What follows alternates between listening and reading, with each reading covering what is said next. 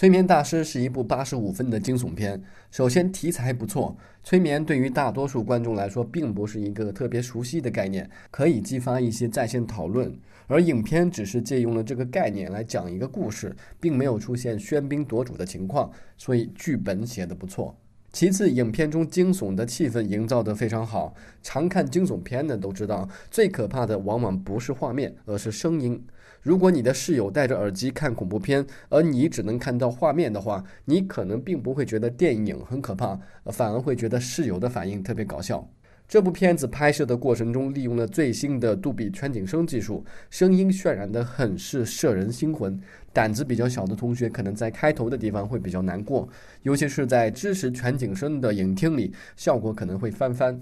第三就是场景和道具的设计非常用心，像地板上的花纹和雕刻精美的门等等，梦境里里外外的道具都透露着难以言喻的神秘感，跟主题比较契合，这说明制作方还是比较有良心的。最后就是演员并没有给整个团队拖后腿，徐峥那是经过观众和市场考验的演员加导演了，莫文蔚也不错，麦姐的歌唱出来还挺好听的。如果一定要吹毛求疵的话，那就怪前期的宣传吧。知道是个惊悚片，开头就不那么吓人了。资料显示，我们大部分人在大多数的时间里面都接受着商业广告的清醒暗示，而这个清醒暗示就是清醒催眠的根基。The Great Hypnotist, or 催眠大师, is a fascinating thriller produced by dedicated filmmakers. It would have been the perfect story if it wasn't deliberately simplified to meet the demands of lazy viewers. Sadly, the nice gesture has not been appreciated by film critics.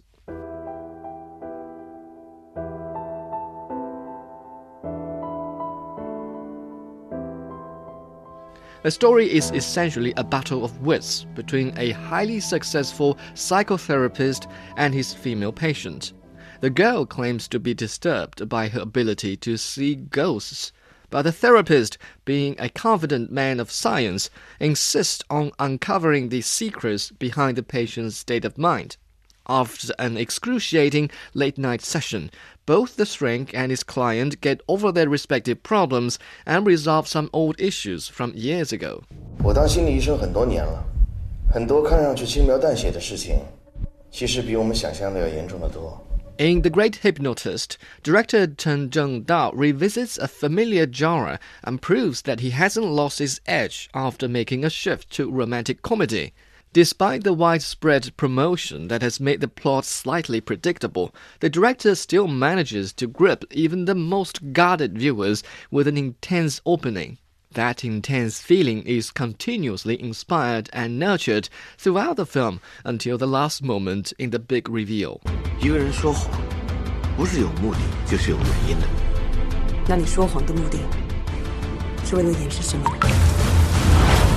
不要停！The thrilling effect is carefully built up thanks to the dedication of cameraman Charlie Lam and whoever designed and built the setting. The story mostly takes place in the unconscious minds of the leading characters, so the cinematographer makes use of various types of lighting and colors to create stress and suspension. 陈丽，是我。有一个病例是从你那儿过来，名字叫做任小燕。我劝你还是别碰了，这个女人有问题。 the effect is also enhanced by well placed furniture in an old house and a dozen distinctive designs here and there. For example, a unique pattern on the floor and a door with sophisticated carving. All these elements are presented with abundant montage to form a sense of mystery, which is strengthened by lack of knowledge about hypnosis on the part of most ordinary moviegoers. 你有了心事会跟你的父母讲吗？ 跟我爸聊的比较多。那你会跟你的闺蜜讲吗？会。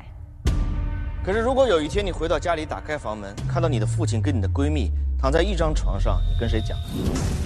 It is exactly the unfamiliar nature of the subject that has botched the whole thing. In fear that the viewers might not be able to keep up, the screenwriter Ren Peng deliberately gives away hints early in the film and it is particularly exhausting when he tries to explain everything in a flashback near the end. The unnecessary effort certainly helps the viewers understand the story, but it also takes away the fun of hours of brooding and speculating.